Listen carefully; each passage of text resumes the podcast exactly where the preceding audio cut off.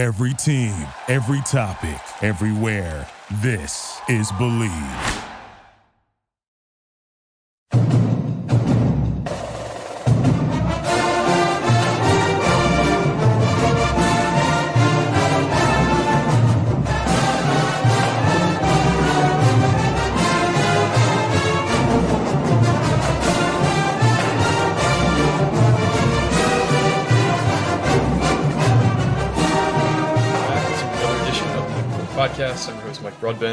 Once again is my co-host, Richie Schneiderite, and Rutgers beat reporter Craig Epstein. Guys, we got a lot to talk about today. We're going to go over the uh, Pinstripe Bowl, Rutgers 31 to 24 victory over Miami. We're going to go over the battle event, which was the high school showcase at Rutgers on Friday afternoon. Uh, well, all day Friday, actually. Um, and then we'll talk about Rutgers' uh, disappointing showing yesterday against Stonehill. Uh, but let's kick it right off. Uh, Rutgers went up to the Bronx, took care of business against Miami, uh, won 31 24 in what kind of is just the culmination of a, an emergent season for Schiano uh, in the 2.0 era. Um, it had basically the same script as a lot of our, our, our wins this season. Um, so it, anybody who kind of has watched Rutgers all season kind of knew what to expect, but they executed that game plan. They were able to come away with a victory. Uh, Craig, just talk about high level what you thought about the bowl game, uh, what this kind of means moving forward. Yeah, I thought it was. First of all, I thought it was a very entertaining game. Uh, it started off kind of interesting, where it looked like Rutgers was just going to run away with it. They were dominating. At one point, they were out gaining them like one forty seven to six. They're up fourteen nothing. So you figured to yourself, okay, maybe Rutgers is just physically just a better team. So they looked like they're running away with it. But then Miami answered with seventeen straight points, now it looked like Miami was going to kind of run away with it. So you, it's just back and forth game, but then the game completely f- uh, flipped on the Ch- Trevor Yeboah Cody blocking the punt, Timmy Ward recovering in the end zone. I mean, that was the turning point of the game, really.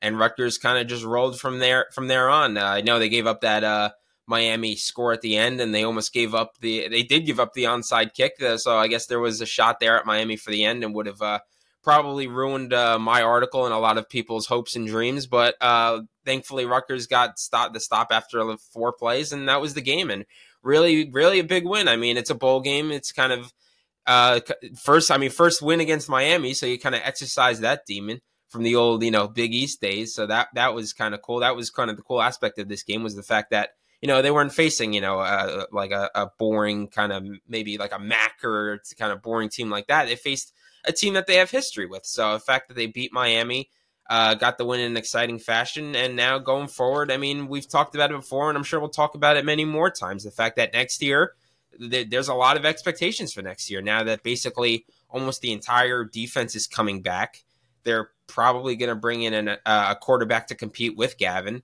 So really, and obviously Kyle the guy who was the, basically the best player all year, coming back. That's I mean that's huge. So the fact that they're bringing so many guys back, the schedule seems to be easier than it was this year. If they can get just get some, you know, probably decent quarterback play out of whoever it is next year, really, this could be potentially be like an eight plus win team, in my opinion. Yeah, for sure. What about you, Rich? What First, thoughts on the first off, Craig, don't don't hate on the Mac. The Mac is fun. it's fun to watch. So some action. Yeah, Fair enough. That, that is that's fun. That's not some like nobody team. They're fun to watch. But uh, yeah, typical game. Gavin gets to throw like six passes in the first drive. We don't see him again throw another pass for like I don't know the next ten minutes, twenty minutes, something like that. Um, he actually looked pretty good on that first drive, and then just nothing after that. Kyle guy carried the way as usual. Um, they gave up the lead or came close to giving up the lead in the, the third quarter. They did give up the lead in this scenario, but most of these games have played out the same exact way, like Mike said. It's nothing crazy. It's the same exact script over and over and over again. Rutgers ends up winning in the, in the end because of special teams because they're just that good at it. Three blocked kicks this year, the most in the country, or tied for the most, I think it was. Um, so I, I think honestly, it was just a typical Rutgers game. They couldn't have won in any other fashion. Um, they did give up some yards to the backup quarterback, and Kyle Monangai on the hands team, I thought he should have caught that of all people, but it and made it a little closer than it should have. But overall, a pretty good game. And uh, you didn't even man- mention Sam Brown kind of looked like he returned to form a bit. So that that's that's really good news for next year. But um, so like you said, they're they're probably they could be an eight win team next year, pending. I hate to say it, I, I, don't want to harp on this, but if they have a good quarterback next year, they could be an eight win team.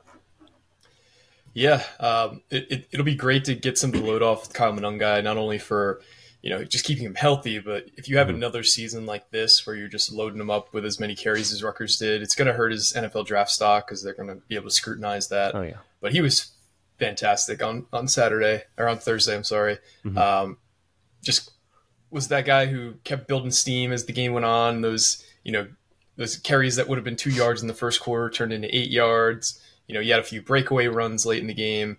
Mm-hmm. Um, he was just everything that you would have hoped he would be, given he had a month off. And Sam Brown, like you said, hundred percent, he looked like a different player somehow in just a four week span. Yeah. And we talked about the injury he had was not easy to come back from. You know, those Liz Lisfranc foot injuries. Sometimes it takes guys two seasons to come back from. So, uh, really glad to see him back to form because we could have a, a pretty awesome one-two uh, hammer uh, running back next year. But you're you're kind of talking about the quarterback, and it really was a lot of the same script. We've seen Gavin come out with hot starts plenty of times this year. Mm. In this game, he started five for seven. Uh, like you said, he was hitting open receivers. Things Perfect. were looking good. And then after he starts five for seven, he finishes two for eight. Um, in the third quarter, in the same drive, he threw uh, two passes in the same possession where he went three and out, which both of them should have been picked. Yep. Thankfully, both of them fell to the turf. But after he threw those two passes, uh, he didn't get another attempt the rest of the game. They had 16 straight rushing attempts to close it out. Um, the game was way closer than it should have been at the end with the, you know, how bad the refereeing was. It seemed like you know we were playing against 14 men in the fourth quarter uh, with all the referees. Just every single time there was either an incompletion or you know a 50-50 play, they were calling a flag.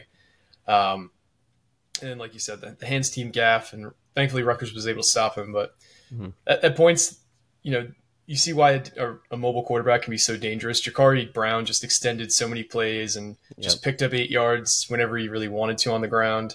Um, I thought, you know, if you were to tell me he there was one quarterback in this game who was making his first start and another one who's making his 25th start or whatever it is. Mm-hmm. I think we probably would have both reversed the roles there. We probably would have said Gavin's probably the, the guy making his first start and Jacurri's making his 25th. Uh, he, he, he really impressed me. But yeah, this is, I mean, like we've been talking about, if you've watched Rutgers this year and you saw this game, you shouldn't have been, you should have expected it. Like this is exactly how Rutgers likes to win games, at least this year. And they executed the game plan. They, they just out toughed Miami because Miami did not want the smoke by the end of the game. Like I know they were chirping a lot at the beginning of the game. They, you know, they were doing some really kind of stupid shady stuff, stuff after plays. Like you know, Robert Longerbeam got hit after a play. Um, a couple other instances like that, but you know, Rutgers won, um, and you got to take that every day of the week, winning a bowl game. I did think some of the stuff Schiano said after the game was super interesting. Um, you guys, I know Craig, you were at the, the, the presser. I think you were too, Richie. But um, yeah, I thought two things really stood out to me.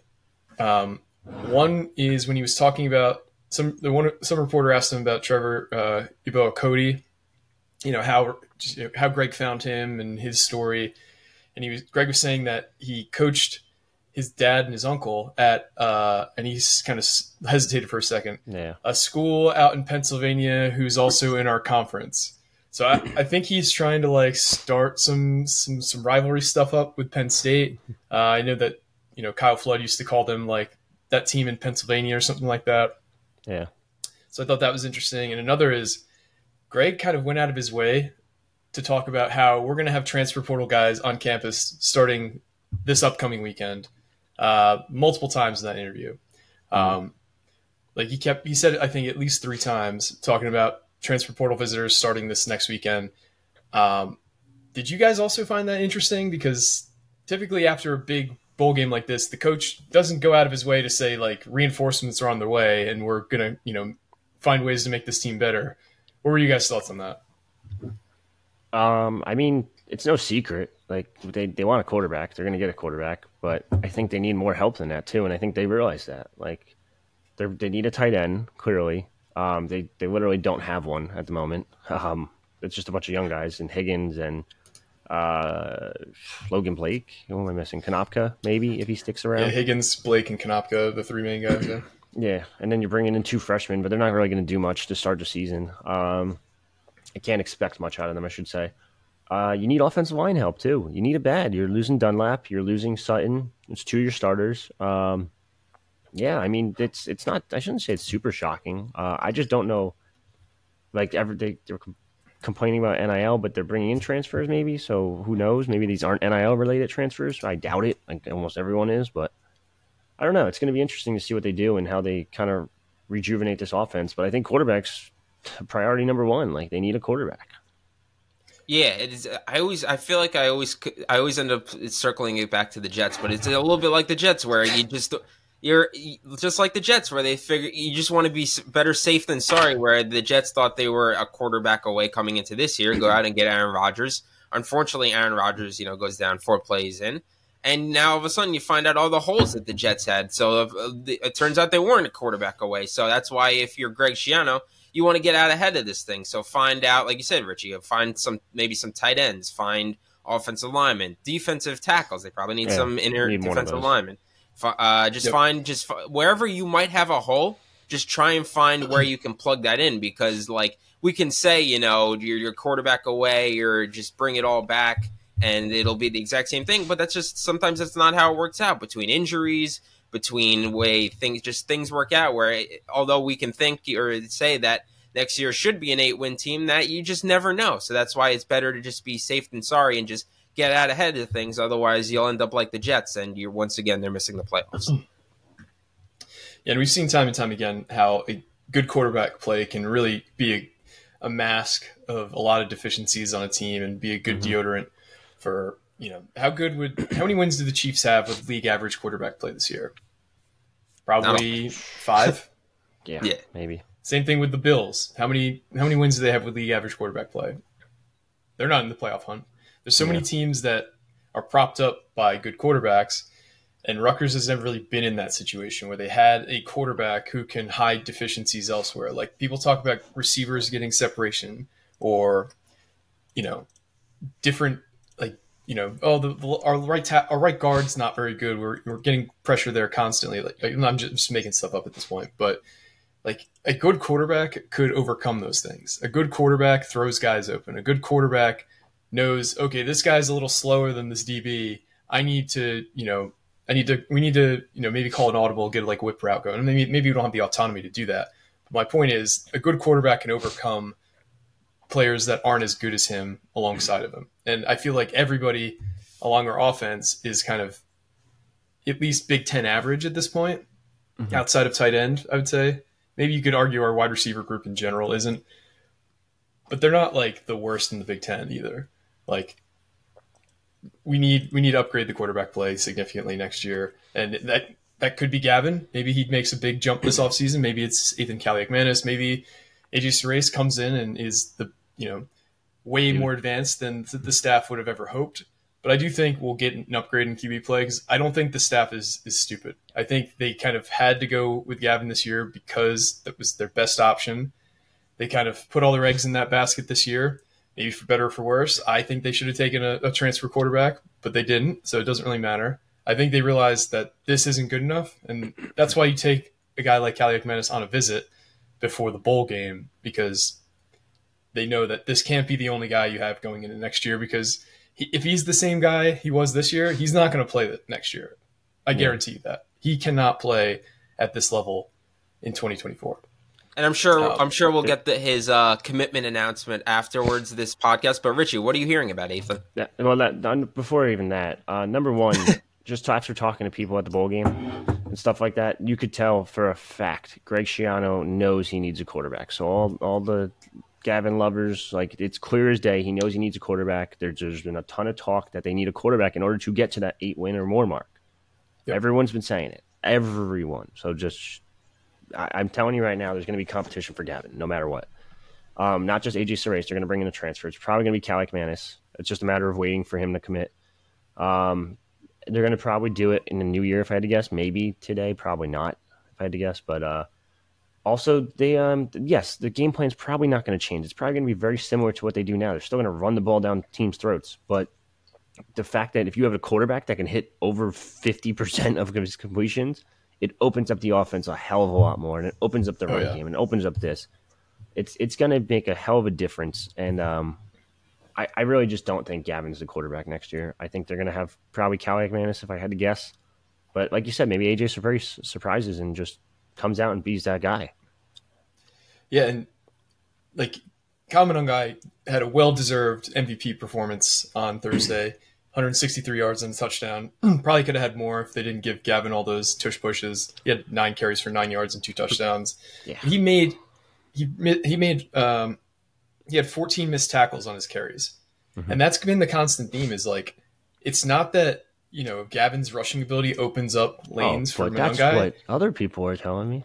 It's it's that Monangai is so good at making guys miss, like in a phone booth, that he's able to create chicken salad out of chicken. You know what? He's just a, a run that would be for most guys a zero yard gain would be a five yard gain from for Monangai. He's just constantly able to make that first or second guy miss, and that's why you see him put up these big rushing totals because when you constantly do that and you have that one guy in the open field you can make miss and there's nobody behind him, that's how those nine yard gains get turned into 50 yard gains. And that's what he's really, really good at. And that's what we saw to Sam Brown last year for, you know, the four games he played. He had that same ability and then he got hurt. And so we have two guys, if they're fully healthy, who can make people miss in the open field and, and behind the line of scrimmage. So that, that's just really exciting because, you know, you could be a power back, you could just be a pure speed guy, but there's not many guys who can just kind of uh, have the, you know, lateral movement skills to make defenders miss in the open field when they have you dead to rights. Get a Um, guy that can hit a mid-level pass, intermediate level pass, Mhm. and then it I'm- opens up everything. Like, Yeah, I'm. I'm was gonna say I'm pretty confident if Rutgers can just get a sixty percent completion percentage from any whoever the quarterback is next year, I'm pretty confident they could be an eight win team next year. I'm not even Yep. asking for that high. I'm just asking for over fifty. Yeah, I I agree. I think Schiano getting all these guys to come back, he knows next year is a very unique opportunity in the Big Ten, where you have a senior laden group all coming back, you know, riding this emotional high coming off this bowl game. They've all played together. Like oh, you could have a, t- a ton of talent, but if they're not kind of integrated like Rutgers is right now, like you look at Miami, they had one of the best recruiting classes in the country the last few years, and they had all these high level transfers. But between the mentality of like me, me, me, I just want money, and they're just not in sync out there on the field, they underperform. And you've seen that across the board with Texas A&M. You've seen that with uh, USC this year. They look like total shit, and they had arguably the best player in the country in Caleb Williams. So I do think there's something that's unspoken about just a team that has been through wars together and knows, you know, where his teammates are going to be at any time on the field, knows the scheme. You know, they're on th- year three of Harris Simiak next year. He knows that next year is the year to make a leap. And I'm not saying it's going to be 2006, but it is setting up similarly where you have so many guys returning uh, to a team that already kind of broke through the year before. And you, you just can't you can't miss out on those opportunities because you don't know when the next time you're going to get this kind of chance in the Big Ten. Yeah, pretty spot on. Um, anything else about the the bowl game or the, the season in general that you guys wanted to hit on before we uh, we talk some hoops? Um, not that I could think of. I mean, really good crowd showing um, by Yeah. Rutgers. Um, Yep. There was a ton of people. They actually had the upper deck side on Rutgers side of things actually opened up for, which was interesting because the Miami side wasn't open up, or if it was, there's just no one up there. Um, but yeah, no, I mean, really good showing from Rutgers. We saw a ton on the train on the way in. Um, I'm sure a bunch others took just drove and stuff. Um, big showing at Billy's as uh, as you saw in the videos and everything. Mike, you were there, so you could speak more towards that. But uh, yeah, no, really good showing by Rutgers. Yeah, so I'll talk about Billy's real quick. Um, Billy's was where the Rutgers Alumni Association and Knight Report, um, I think, you co-sponsored it, but they had a, an event there. If you ever been to Billy's, it's right across the, the street from Yankee Stadium. Uh, the event didn't actually fully start until 11. Doors opened at 10. I got there at 10:15, and that place was basically three quarters full already at, at 10:15. By 10:30, it was just like ass to ass throughout the entire place. Like you could not move around. Um, so that place was totally jam packed with 95% Rutgers fans, and I would say Yankee Stadium was about 75% Rutgers fans. Um, it was a great overall showing.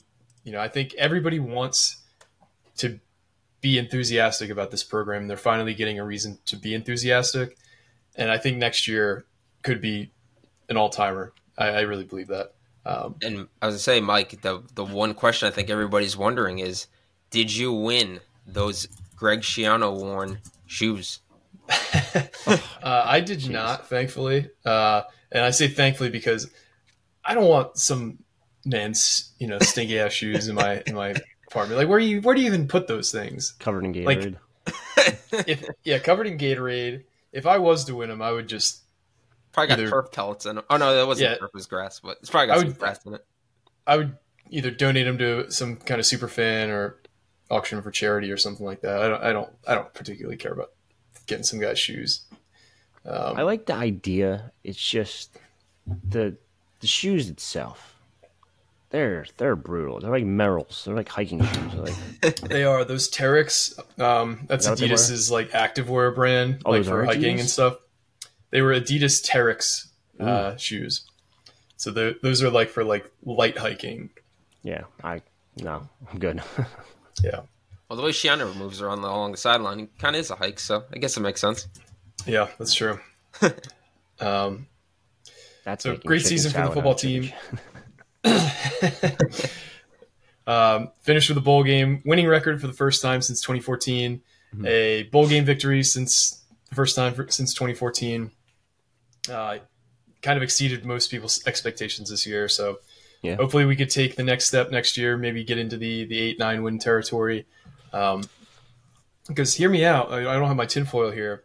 Playoff expands to 12 next year.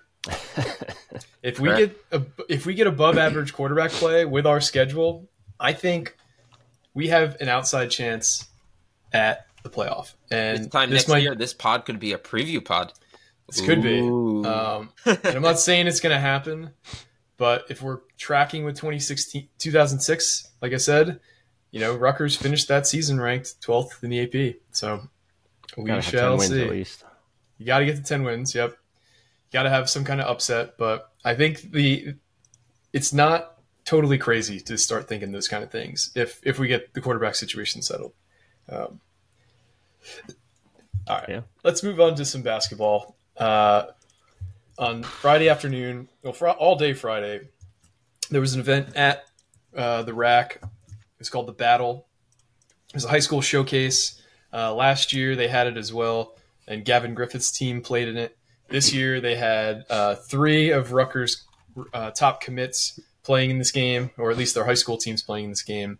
Uh, Lathan Somerville's team, um, Don Bosco and McEachern for uh, Ace Bailey. Rich, you were at the, the event. Just talk about kind of the vibes from it. Who you thought really stood out? I know, I know Dylan didn't play because he tweaked his knee, but there were some really uh, high level standout performances there. Yeah, um, I guess just starting from the beginning, which was the uh, the first game of Lathan Somerville's team versus that college uh, Achieve uh, Prep, which is like the new school down in Asbury Park that's got the old Roselle Catholic head coach. Um, it's interesting. So that team's really not that good yet because they have a lot of sit out transfers due to the NCAA transfer rules or the NCAA, the NJSIAA transfer rules. Um, so they're kind of just waiting till January for the most part, just trying to make filler games. They actually don't have enough games to make states, I was told. And somehow they're Group One too, which is going to be ridiculous because they're going to have superstars eligible in January against Group One schools. That's just all bets are off. But uh, yeah, Lathan had a hell of a game. Showed off his handles, showed off um, his entire skill set for the most part.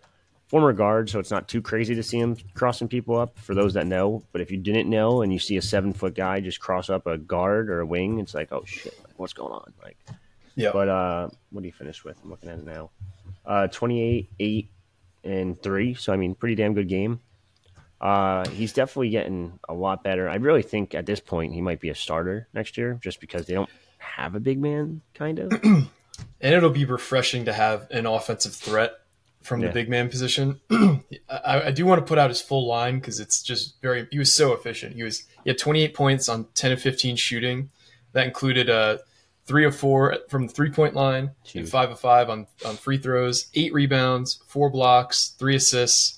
He did have seven turnovers, and uh, thanks to Fonseca for compiling all that. I just uh, just read off his tweet basically, but Mm. insane offensive player for for a kid who's 17 at 6'10", 250. He's going to be fun to watch. absolute freak. Um, watched him, and then what was the second game? Second game was Hudson Catholic versus Patrick School, and it was actually a closer game than I thought. You could just see the high level talent between those two teams. Um, Patrick School ended up beating Don Bosco earlier this week too, so um, they're they're a really good team. There's a ton of guys there, but um, no no one really to watch. The one maybe guy to watch was Brandon Lee Jr., who came to Rutgers on a visit a month ago. Um, his dad's like the first ever Puerto Rican NBA national Puerto Rican NBA champ, I think it was something like that. Um, I shouldn't say something like that. It was that actually. Um, and Hudson Catholic has Tahaad Pettiford. Jeez, I can't talk this morning. um, and he's one of the best guards in the country. Uh, I think he's, I forget what he is, top twenty, something like that. He's going yeah, to he's Auburn. a five star. Yep. Yeah, he's he's really really good. Good friends with uh with Dylan. Something to note. Uh, after that was the the game that kind of got everyone really excited was the the uh, overtime elite series uh, game versus Joey Pham and um, RWE Rod Wave Elite. Um, they're it's basically an AAU game when you watched it. Like it was just complete athleticism up and down the court. No one can run with those guys whatsoever. Um, Peyton Marshall's just a massive big man going to Missouri. He's he's an old school.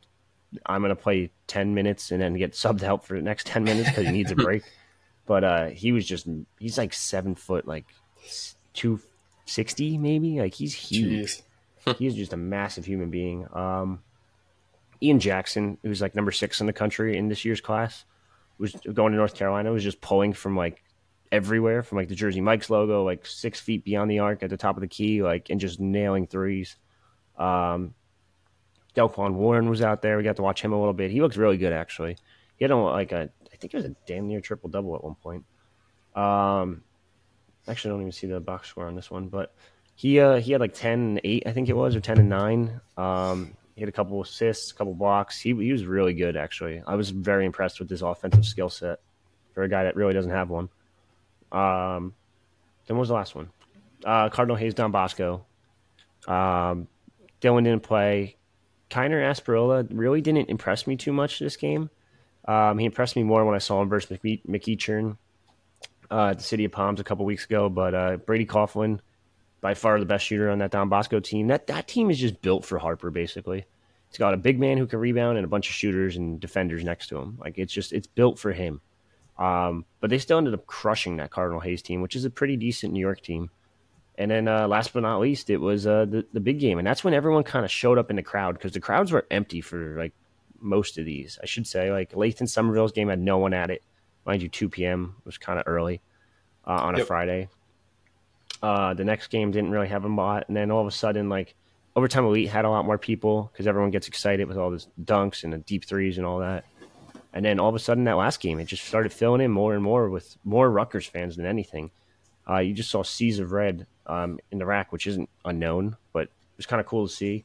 And Ace starts the game off with a slam dunk, runs into Brandon Knight. Um, it was kind of hilarious because Brandon Knight's like screaming at him, like, "Yeah, let's fucking go!" Blah blah blah. He's like pushing him back on the court. Like it was, uh, it was something. And then he goes proceeds to drop forty points, and it was just like, geez, like he was just he legitimately hit one from the Jersey Mike's logo. Like it was insane. Like absolutely, it's it's just his athleticism is just another level.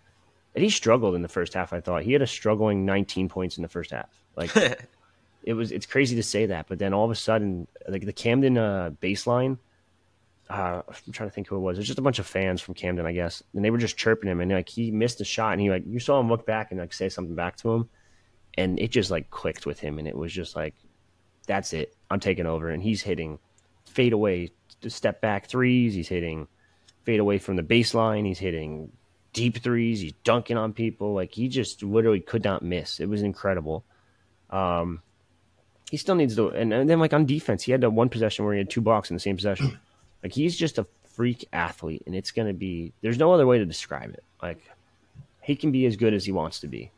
And you see people tweeting out Jonathan Givony, who's like the uh, NBA draft analyst for ESPN, is tweeting out like potential number one pick in 2025. Yeah, like this. Jonathan Givony. Yeah, Givony. Yeah, absolutely insane. Like to watch his that play in that game and everything. Great event. Yeah, and it seemed like Ace was kind of like almost like he brought out his best after people were challenging him and talking shit, and yeah. it, it just seemed like he just had that kind of like Mamba mentality, for lack of a better term. Like, okay, you want to see something? I'll show you this. Let me pull up from you know the logo. Let me pull up from the corner. Um, I'm just going to drive the lane and kind of do whatever I want. And we've seen that plenty of times.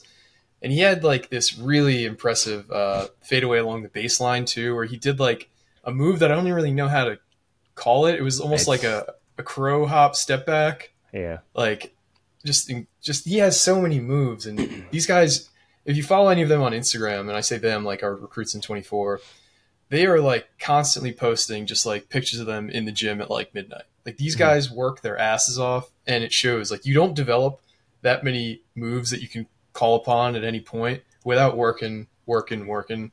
And Ace definitely has worked his ass off to get where he is. Um, I think he is arguably the best player who's ever going to put a Rutgers uniform on. And I know think that that's debate. like to see that kind of performance, that is basically just like watching an NBA player out there against a bunch of kids. Like, how many of our 2024 recruits, based on the performances you've seen this season, Rich, because you've seen all of them, all the top guys now, um, at least once, how many of those guys would start right now on the Rutgers basketball team? Like, if they were just dropped onto this team in the middle of the season, how many of those guys would start the following game? Out of the 2024 class, Yeah. um, all of them. no, I mean say uh, all of them. Yeah, You mean uh, over under two and a half? over. Yeah, Over? I, I think I think obviously Dylan, uh, Ace. Um, we're talking about the Rutgers recruiting class, correct? Yes. Um, probably Lath. Uh, maybe not with Cliff currently. Um, maybe probably Dylan Grant, just because you need rebounding and I, I don't know. It's weird. I'd say over. I'd say probably three. Three. Yeah, it's tough because like you can't replace Cliff. Jamichael Davis is pretty good. Um, Mawot Mag's hard to replace too. That's the issue. Like it depends really what you're looking for in terms of like that that role that uh wing player. But at least three in the top eight of Oh. the rotation. Yeah. Easily. Oh, I mean, they're, they're, I think all of them are in the rotation next year, 100. percent All five of them. Even Dortch? Yep, I think he'll Yeah. be in there. They don't have a backup four. Yeah, I do. My main concern about next year is that you're seeing it now with like USC. Like, you can't just only have freshman guys. You need to have some uh, some kind of experience around them. And I think we'll have that with Mag and Jeremiah Williams, and maybe a little more seasoned J. Mike and Gavin Griffiths and uh, a few other players. But I, we do need to be a little bit balanced, and I, I hope we don't have too much reliance on freshmen. Um, but we could always get transfer guys into. It's you never know who's going to be on the roster until the season starts. So yeah, I mean you're going to be guard heavy. Um, you're going to have wings. You might. It depends. It really, really depends on what happens because you never know. Because look at what happened with Mulcahy and Spencer. We thought they were coming back next Yeah. year, and then uh, what was it? May and June hit. it's like yeah, it's crazy. I- They definitely need a big man transfer. I feel like, but I, I could trust Lathan out there a little bit. Woolfolk needs to develop his game a lot more. We don't know what Emmanuel Ogbo can do yet, so it's still a lot of like uh, determining what's what this team is this year. Still, Man, I Yeah, can just good have the thought looking at Lathan's stat line. It's like you know everybody's going to be so keyed in on Ace and Dylan. The fact that you can have somebody like Lathan who could probably also take over a game is just incredible. Like it just makes it just so much more exciting. I wouldn't count on him taking over next year. Not taking all, over, but he can he can like you know he, he can he can get his. Yeah, I I don't think he'll see like he had a good game. Don't get me wrong. That college Chiefs team is bad. Like I said, they have a lot of sit out transfers right now. Um, he still had a lot of turnovers. He's, he's still figuring out his game. So like people are like, why is he not top thirty? Look at that performance. And I'm like, all right, that's why you don't base one performance off a ranking. Like that's that's not how it works. Um, he had a good game, but he still also had some struggles too. Like he didn't have that many rebounds. Uh, he did kind of he's kind of the star player of that team too. It's a, he's in a weird role right now. Like he's gonna have to shift back and from like going from their go-to option to like now a third or fourth option, maybe even next year. It's it's gonna be an interesting switch for him, and uh, I I need to see more rebounding out of him. Like I need to see him use his body a little more down low. Um, just be able to box box people out and not just use your your weight and your strength. Like you need to actually like box people out for a change and put your body in front of them. Because I think once you once you get to this league, it's a different animal. Yeah, absolutely. It's a it's a grown man's league. Um, probably the most physical league in college hoops. So you really do need to have a developed body, and we've seen guys. We Geo talked to us about it, and just how how much the the strength and conditioning program really can mold freshmen in the summer. Like yeah. I think Geo said he put on like 20 pounds of muscle in the, the first few months he was here. Um, so they'll they'll get these guys ready. And if you look at a guy like Dylan, like Dylan has a college body already. He is. We've heard people talk about him having like the most developed body for a guard in high school right now. Um, mm-hmm. And I don't think that's far off. He is solidly built. He takes a ton of contact constantly at the rim. He's kind of got the the contortionist ability to kind of get a good shot up regardless of you know how a guy defends him and if there's help brought on or so I, I do feel like we're in pretty good hands there. I think Lathan has a developed enough body to play in college. Um, but yeah, that's that's a big concern for most freshmen for sure. Um, when you were there, were you hearing any kind of rumblings, Rich, about any kind of recruiting information uh, regarding Rutgers? Uh, nothing crazy. Like, uh, there's obviously a bunch of different high school kids there. Um, big name high school kids, specifically from those teams that were there too. Uh, but no, I mean, Rutgers isn't. This isn't going to be like a one and done thing. I don't think. Um, I was talking to someone who told me Brandon Stores Jr. This is already on our boards for a couple days now. Um, is down to Georgia Tech or uh, Rutgers. Stores Jr.'s dad played for Steve Haynen College. Um, sounds like it might be Georgia Tech slightly, but that's it's really hard to tell because he's such a New York based kid. Uh, his entire family's from New York. His dad played in New York. His uh, uncle coached Manhattan last year as interim head coach. He's currently NJIT's lead assistant. Um, so I mean, it's it's going to be an interesting one too. He's uh he's number forty five in the country, I believe, or forty eight, something like that. Um, so he's going to be one to watch, and they're not done. Like Trey McKenney's like heavily considering Rutgers. He's number twelve in the country. Darius Acuff is number what thirteen or eleven in the country, something like that. Mm-hmm. And he's he's he's considering Rutgers too. He'll be on an official visit soon. They they scheduled Jalen Harrell, who's a top uh, hundred kid, on an official visit. Like this isn't going to be like a one and done. Don't get me wrong. Like I'm very excited for this six month span of Rutgers basketball next year. But um, and I think we can also talk about the fact that some of the uh, got an argument on Twitter with the an NJ.com writer, Craig. So no offense, but all good. Um, wasn't me. I, I, well, no, I know it wasn't you because no, you you would never call someone not a one and done. Maybe in a G League to start uh, a potential G League guy in Ace Bailey. Oh, I, I lost my shit on that one. I was like, who the hell says that? And did you not see them on on Saturday? Oh, you didn't because you didn't go to the game because you sent your lackey who was sitting next to me. But um, besides the point, um, yeah, no, no, nothing else really. It's it's it's all um, relatively quiet. Everyone's just kind of waiting till next year. At this, especially after watching that, that Stonehill game, I think everyone's just like, eh, next year. Yeah, it's a good transition because that was uh, on the precipice of disaster on Saturday.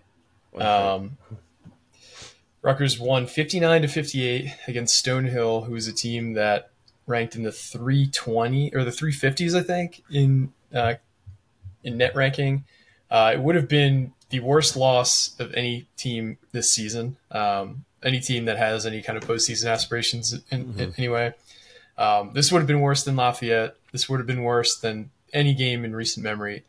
Uh, Stonehill has faced a lot of really good teams this year. They played Miami, they played UConn, uh, they played one other high level team. So this is a team that kind of knew what a good team looked like, and they took it to Rutgers. Like this is a team that had like no size, and we couldn't dominate in the paint. This is a team that liked to shoot a lot of threes and didn't even have that good of a shooting performance. It's just Rutgers continues to have this like backslide. Like they can't hit shots around the rim. Like I thought Cliff had a good game despite us not really trying to go through him. You know, he got fouled like I think like 12 times. He had 18 free throw attempts. He went 11 for 18. Um, but nobody else could hit a shot, it seemed. Like, I know Derek Simpson hit the game winner, but I think before that he was like three for 13. Um, he continues to have a bit of a, you know, slump this year. Uh, I know Gavin Griffiths took five shots and didn't make any of them. Noah Fernandes took four shots, didn't make any of them. What in your guys' estimation is, is going on with this team? Like this is legitimately uh, concerning at this point. Yeah, they just can't shoot. I mean, it's just it's watching it's like it's, it's just watching like a team trying to run in a modern NBA offense that just cannot shoot. It's it's just it's it's honestly it's just it's hard to watch at times. The fact, I mean, the fact that they're they're lucky they're playing Stonehill because if you if they faced literally just about any other team probably in the country, they would have gotten probably run out of the gym with a performance like that. I mean, between just just can't shoot, and they struggle with rebounding. And luckily enough, like you said, Cliff had a decent game yesterday, but other than that, nobody really played well. And it's just really just, I mean, they came away with the win. You know, you don't want to take away the fact they came away with a win, but I mean, it's really it just at that point, it just it, it really it doesn't even feel like they really won because the the fact that it came down to really you you were one less shot away from losing to Stonehill, to Stonehill. Like it's just yep. that, can't, that can't happen. So you basically just went from okay, your season like if they lost to Stonehill, season's over. Forget it. It's up in smoke. Yep. We're yep. for next year. But now it's just like okay, like there's still, I guess, somewhat of a. There's still, you know, calcul math calculation wise, you're still in it, but really. I mean, how do you expect to win really any games in the Big Ten if you're going to play like this? I mean, they're not going to play every game like this. You would think throughout the Big Ten slate, there's going to be at least a couple games here and there that they, you know, magically start making some shots. But really, if you if this is the team that we're going to get going forward, this is this season is just going to be nothing. There's no, there's not going to be a. Tur- they're not going to make the tournament, and they're probably not even going to make the NIT. It's just this this this can't happen. Yeah, that's. I mean, you hit the nail on the head. It's it's just an ugly shooting performance. They can't get the ball in the hoop um, between layups even. Um, I just thought the team as a whole just can't shoot. The guards are just pathetic. Like Noah Fernandes is either the worst guard in the country or he's average at best.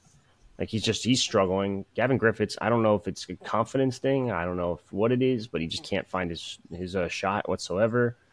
Um, Derek before that game winner was was god awful. He's like three of what three of fourteen before that, or three of thirteen before that. And combine that with the Mississippi State game, almost the same exact thing. Like he's just been, Damn. he's really been one, the last two games. He's been one of their worst players. Yeah, but I mean, take the victory lap where you can get it, right? Yep. I don't get that one. yeah, it's it's Puzzling. it's been a it's been a tough season for Rutgers. And it's not getting getting any easier. It's non-conference is over. Rutgers finished eight and three in the non-conference. they played one Big Ten opponent so far. That was Illinois, and they had a non-competitive outing against them. And next week we play Ohio State and Iowa, both on the road. So this is going to be a rude awakening for this team, unless they can get things turned around fast. I know this is the time of year where it's just not. It's like an awkward time because they're getting time off to go visit family for the holidays. They're coming mm-hmm. back. They they're not even in session right now for school. Um, so maybe you think you can convince yourself that they'll have a, a bit of a turnaround once you know the semester gets back rolling. But I just don't see any of the issues this team has as easily fixable. So I'm not the type who's going to say doom and gloom, but this team is is significantly worse than I thought they would be this year. I was pretty high coming into the season, um, but this is a team that's got some some serious offensive issues that I don't see how they fix in the next couple weeks. Yeah, for sure. I just can't believe how just just none of them can shoot. It feels like like other than Hyatt, ever, ever, at some point just goes F it and just hits nails a three. Like just Gavin can't like Gavin came into the like I get he's a freshman and he's gonna need time, but Gavin can't shoot right now. It's just like it's unbelievable. I just I, like I just saying, can't figure it out. I don't like saying freshmen need time in basketball. I feel like basketball, especially when you're that highly ranked, you should be able to just pop right in a lineup and be okay for the most part. I'm not saying you're not going to have struggles, but like this guy's like non-existent compared to his high school games. Like it's insane. That's why if Dylan and Ace come in and they start struggling shooting, I'm going to be convinced there's like a voodoo curse on like the the, the Jersey Mike's arena when you put on that uniform because it's just like it's crazy it's yeah i don't know what's going on i mean you're, you're, talking about the shooting there's only one guy who's shooting better than one for three from three and 33% is what i mean that's Aundre Hyatt who's at 36% but the team in general is 29% from three 64.7% from the line, uh, less than 40% from the field in general. Um, we're not forcing nearly as many turnovers as we were last year. Uh, the offensive, the rebounding numbers are what really kind of concerns me, is because you know rebounding is typically a, a strength of this team, of Steve Pikiell led teams, mm-hmm. and we're just getting dominated in the paint this year. Like I think we're averaging like three fewer rebounds per game, and that's you know if you look at how many cupcakes we played and like how our rebounding numbers look against teams that have a pulse, like we're just getting totally dominated in the paint, and that's probably more easily fixable than the shooting woes. But you got to wonder like why that deficiency is even there right now for a Steve Pikiell led team.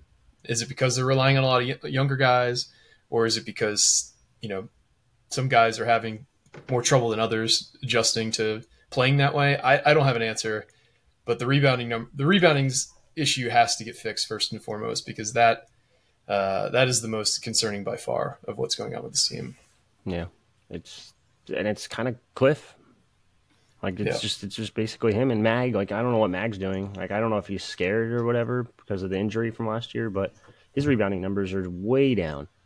Um, they have no one else too. Like Woolfolk's yeah. regressed. Like everyone's regressed. Like kind of to be honest with you, it's nothing. I I don't know. It's like a square peg round hole in terms of the the offense too. Like the whole like thing, like the whole speed, speed, speed. Like it's just they have the speed, they're just not using it like correctly. Yep. It's weird. Like it's just it's could be an ugly year. Yep. Um, so we've kind of gone through a lot here, guys. Is there anything either of you wanted to hit on before we head out for the day? Uh, OG Anunoby, welcome to the Knicks, I guess. It's a weird one. Yeah, I did. I mean, who would have thought one. a trade on uh, like what time was like one o'clock on New the day yeah. before New Year's Eve? Like what what a what a what a random trade. I don't get it. Still don't get, I still don't get it. From I mean, whatever. You guys made yourselves worse. Sure. I think we're. I think the Knicks are gearing up for another run at Donovan Mitchell. I think you guys are tanking. Tanking, yeah. Okay. I mean, look at it. Think about it. You just traded two of your top four scorers. What is it? I mean, what does that even mean? For OG, who's, eh, three and D. You know. Oh yeah, that's well, what we, needed. Were, we were trying to figure out some three and D guys in the league not too long ago. There you go. There's one. You got Precious Achiuwa and fucking Julius Randle down low. Sure. that, that, should be fun. That should be actually that. That's must watch basketball. Let me tell you. How's um, things going yeah. over for you guys, by the way? I don't know. I can't can't talk. we're we're rebuilding. Um. Anyway.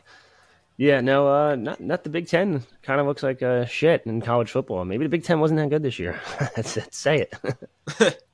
yeah, I, I, I think we we talked time and time again. Uh, we didn't really think Penn State was that good. They're just more talented than Rutgers, and that's kind of why they won that game. But Penn State is under James Franklin repeatedly. Any team that's roughly equal or better talent than them, they just get, you know, they look outclassed on the field Franklin's not a good coach. He's a great recruiter. Yes. Um, Ryan Day, I think a lot of rumblings about him not being, you know, the guy might be true. I mean, they they lost. They didn't really even lose that much talent into this game. Like they had TreVeyon Henderson. McCord. They had they lost Kyle McCord, and they were starting Devin Brown, who got hurt, and they had used their you know third or fourth string quarterback at that point. But other than Marvin Harrison, like Marvin Harrison and uh, McCord were like the only two guys they were really missing from that bowl game, and they just got dog walked. Like they yeah. that game was ugly, uh, but they were never really at any point like looking like the better team. Uh, yeah, all the all the hopes really the rest on Michigan. You just got to hope that uh, they pull through with the Big Ten. Maybe maybe not because I know a lot of people aren't necessarily fans of theirs. I'm not really either, but uh, you know I'd rather have the Big Ten win a title than the SEC. So I just read the only before, way I'm looking at it. Yeah, I was to say before we start, I saw read that uh, Harbaugh hired a NFL guy as an agent as his agent now. I mean, so I guess there's kind of smoke there that maybe he's going back to the. Uh... Literally just signed a contract extension. So what? I don't think he's going yeah. anywhere. Like not today, like that, like a week or two ago. Ah, yeah. so, oh, you never know with him. um, but recruiting wise, we had a big visitor yesterday for basketball, a class of 26 kid who was the top 65 ki- guy. Ooh, um. Yeah. um, we have a uh, another top visitor coming for an official visit in January. Jalen Harrell, who visited, I believe, in the summertime. Uh, he visited September. recently, September. Um, so keep a lookout for him. Transfer portal guys are going to be coming this upcoming weekend. Uh, we're going to work as hard as we can to get a full list of that. Um, so just stay tuned because there will be a bunch of recruiting news coming in the short term. Um, maybe some commitment podcasts Ooh. or two uh, things break the right way. Um, but I want to apologize for the hiatus. I had a lot of family stuff going on. Uh, my grandparents were up. I only really get to see them once a year. My brother was up. I only get to see him like once or twice a year. Uh, Richie's been dealing with uh, Been some dead. yeah, I don't even. He doesn't even even really know. know. what he had, but you've just been kind of laid out, Yeah, fighting through it. Um, it's been rough.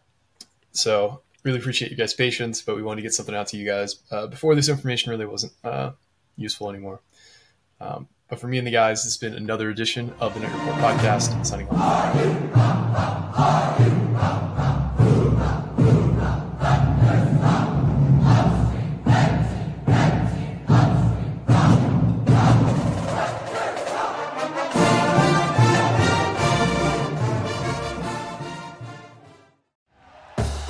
Thank you for listening to Bleav. You can show support to your host by subscribing to the show and giving us a five star rating on your preferred platform. Check us out at Bleav.com and search for B L E A V on YouTube.